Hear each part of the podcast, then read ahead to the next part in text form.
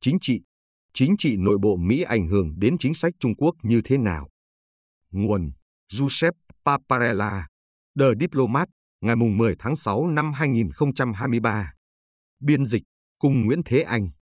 Bản quyền thuộc về dự án nghiên cứu quốc tế. Lịch sử cho thấy, mối quan hệ của Mỹ với Trung Quốc thường phản ánh các biến động của sự đoàn kết trong nước. Trong các diễn ngôn chính trị gần đây, ngày càng có nhiều người Mỹ bày tỏ lo ngại rằng cuộc đấu đá chính trị nội bộ đang làm suy yếu các chính sách đối ngoại và an ninh của Mỹ đối với Trung Quốc.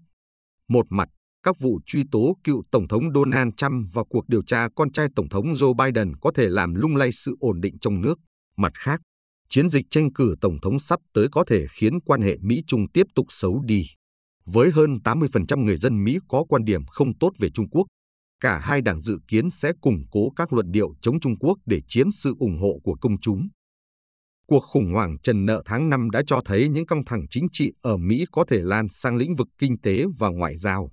Trong trường hợp đó, việc vỡ nợ có thể sẽ làm suy yếu năng lực của Washington trong việc cạnh tranh với Trung Quốc. Đã có những hậu quả trực tiếp. Vào giữa tháng 5, Biden đã buộc phải hủy bỏ hội nghị thượng đỉnh Bộ Tứ và chuyến thăm lịch sử tới Papua New Guinea vì các cuộc đàm phán chính trị ở Washington.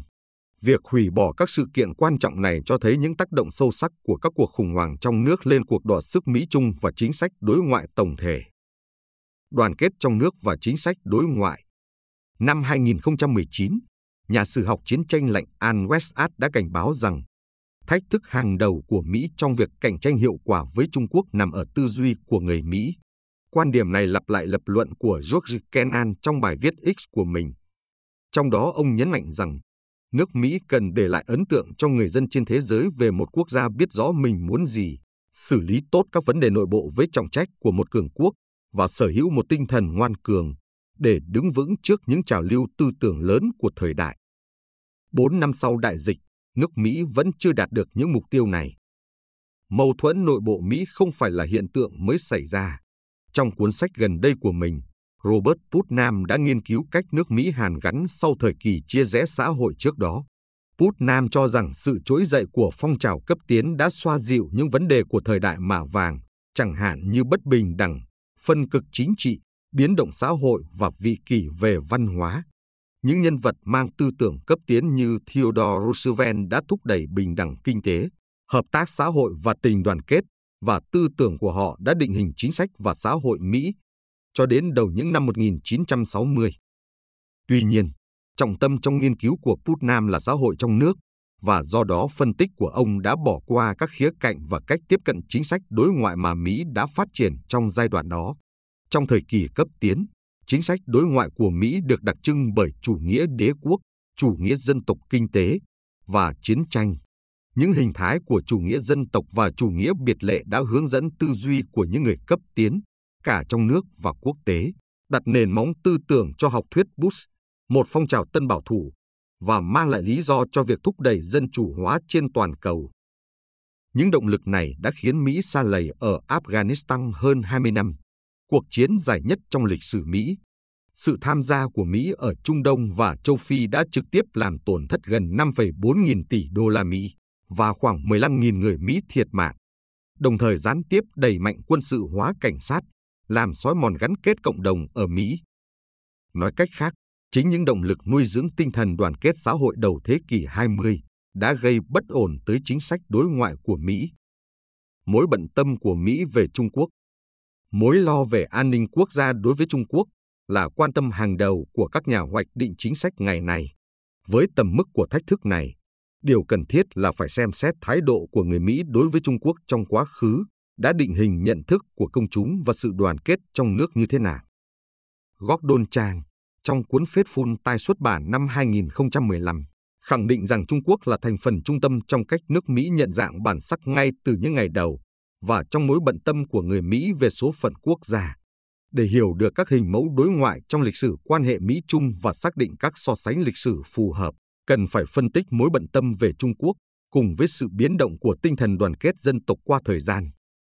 Vào cuối những năm 1940 và đầu 1950, khi tinh thần đoàn kết đang nổi trội, các nhà hoạch định chính sách Mỹ tin chắc rằng, theo lời cựu Ngoại trưởng Dean Acheson, chủ nghĩa cá nhân dân chủ của Trung Quốc sẽ được khôi phục và nước này sẽ vứt bỏ ách thống trị của nước ngoài.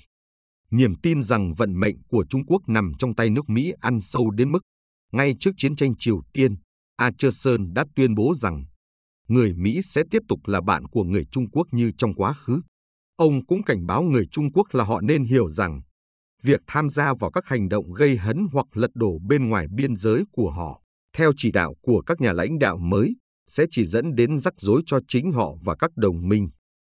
Tuy nhiên, sau khi Đảng Cộng sản chiếm quyền kiểm soát và chiến tranh Triều Tiên nổ ra, những lạc quan trước đấy giờ đây đã hình thành nên chủ nghĩa chống cộng McCarthy, trong khi sự xuất hiện của nỗi sợ Cộng sản đã kéo theo một cuộc suy thoái tình đoàn kết ở Mỹ.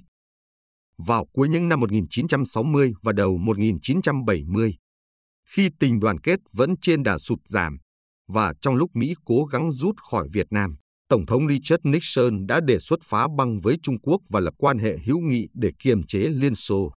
Trước cuộc đàm phán bí mật giữa Henry Kissinger và Chu Ân Lai, Nixon đã chỉ thị cho Kissinger rằng các cuộc đàm phán nên được xây dựng trên ba nỗi sợ. Một, những gì Tổng thống có thể làm trong trường hợp chiến tranh Việt Nam tiếp tục bế tắc. Hai, sự trỗi dậy của một nước Nhật quân phiệt.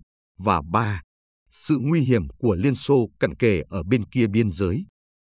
Thay vì đưa ra một thông điệp chấn an nhưng đầy trịch thượng như Acheson, lần này các nhà hoạch định chính sách Mỹ, đặc biệt là Nixon, nhận thấy cần phải thao túng nỗi lo sợ của Trung Quốc về một số vấn đề để đạt được lợi thế chiến lược từ các lãnh đạo Đảng Cộng sản Trung Quốc.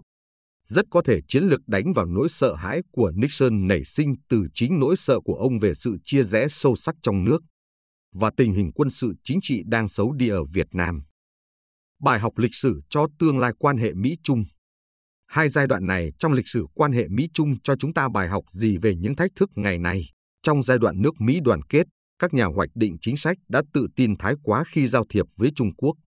Ngược lại, khi đoàn kết nội bộ yếu, cách tiếp cận của họ lại bộc lộ sự bất an, lo lắng và thiếu tự tin. Hiện trạng đang phản ánh xu hướng này. Không thể phủ nhận rằng, trong những năm gần đây, kèm theo việc đoàn kết nội bộ Mỹ ngày càng giảm sút, là những cảnh báo ngày càng tăng về Trung Quốc và tham vọng của Bắc Kinh nhằm thay đổi trật tự thế giới do Mỹ lãnh đạo. Tuy nhiên, cần lưu ý rằng Trung Quốc đã khác xa giai đoạn những năm 1960 và 1970. Khi đó, Trung Quốc bị cô lập trên trường quốc tế, xung đột với Liên Xô và phải trải qua những khó khăn kinh tế và xã hội do cách mạng văn hóa. Giờ đây, Trung Quốc đã hoàn toàn lột sắc. Đó là lý do tại sao các chiến lược dựa trên nỗi sợ hãi hay khai thác điểm yếu theo phán đoán sẽ không còn hiệu quả như trước đây, dù hơn 50 năm trước. Sự thành công thực sự của những chiến lược này vẫn còn nhiều nghi vấn. Các nhà hoạch định chính sách cần thừa nhận rằng căng thẳng và chia rẽ nội bộ có tác động đáng kể đến chính sách đối ngoại của Mỹ, gây trở ngại cho khả năng kiềm chế và cạnh tranh với Trung Quốc. Ngoài ra, cách Mỹ đối phó Trung Quốc trong quá khứ cũng có ảnh hưởng nhất định đến tình hình nội bộ. Hiểu được cơ chế đan xen này chỉ là bước đầu cho việc xây dựng chính sách Mỹ-Trung cân bằng hơn. Một chính sách đối ngoại bền vững với Trung Quốc cần tránh cả sự tự tin và lo lắng quá mức, những yếu tố đã góp phần sinh ra sự ngờ vực và làm tệ đi mối quan hệ song phương.